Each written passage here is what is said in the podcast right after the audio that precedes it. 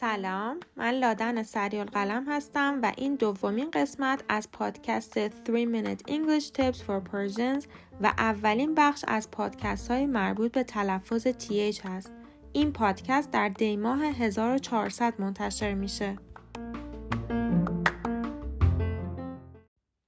پادکست امروزمون در مورد تلفظ TH تلفظ کردن TH برای فارسی زبان ها سخته. چرا؟ چون ما این صدا رو در فارسی نداریم. یک سری ها اون رو مثل حرف T، یک سری D، یک سری S و یک سری مثل حرف F تلفظ می‌کنن. خب TH دو جور تلفظ میشه. یکی th مثل 3 یعنی عدد سه یکی th مثل those یعنی آنها.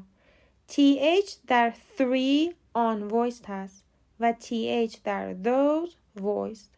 قبل از اینکه نحوه تلفظ TH رو بهتون بگم بریم ببینیم این آن voiced و voiced که الان بهتون گفتم یعنی چی.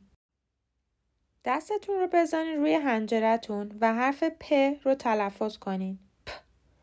آیا لرزشی در تارهای صوتیتون احساس می‌کنین؟ نه.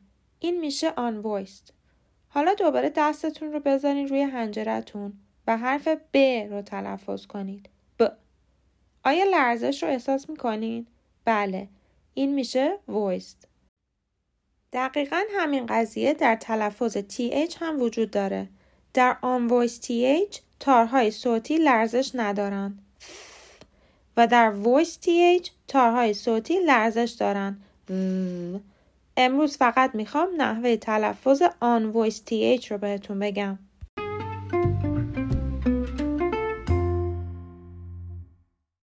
خب احتمالا شنیدین که برای تلفظ TH باید زبونتون رو بین دندوناتون بذارین و هوا رو با فشار بیرون بدین.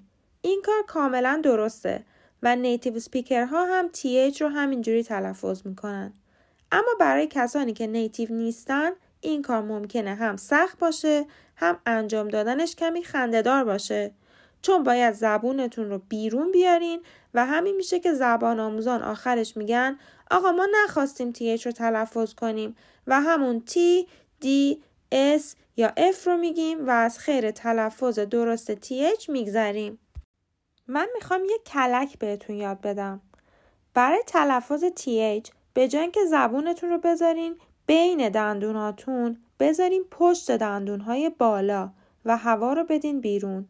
این کار دقیقا همون صدایی رو تولید می‌کنه که گذاشتن زبان بین دندان ها ایجاد می‌کنه. تازه هم آسون تره و هم اون احساس خندهدار رو نداره. فقط حواستون باشه که برای تلفظ آن ویس TH نباید تارهای صوتیتون لرزش داشته باشن. حالا من دوبار آن ویس TH رو براتون میگم. بار اول زبونم رو بین دندون ها می‌ذارم و بار دوم زبون رو پشت دندون ها. ببینید آیا تفاوتی احساس می‌کنید یا نه. خب بریم سر چند تا مثال با آن voice th think. Tooth. Thousand. Bath. Bathroom. در قسمت بعدی پادکست در مورد voice th بهتون میگم.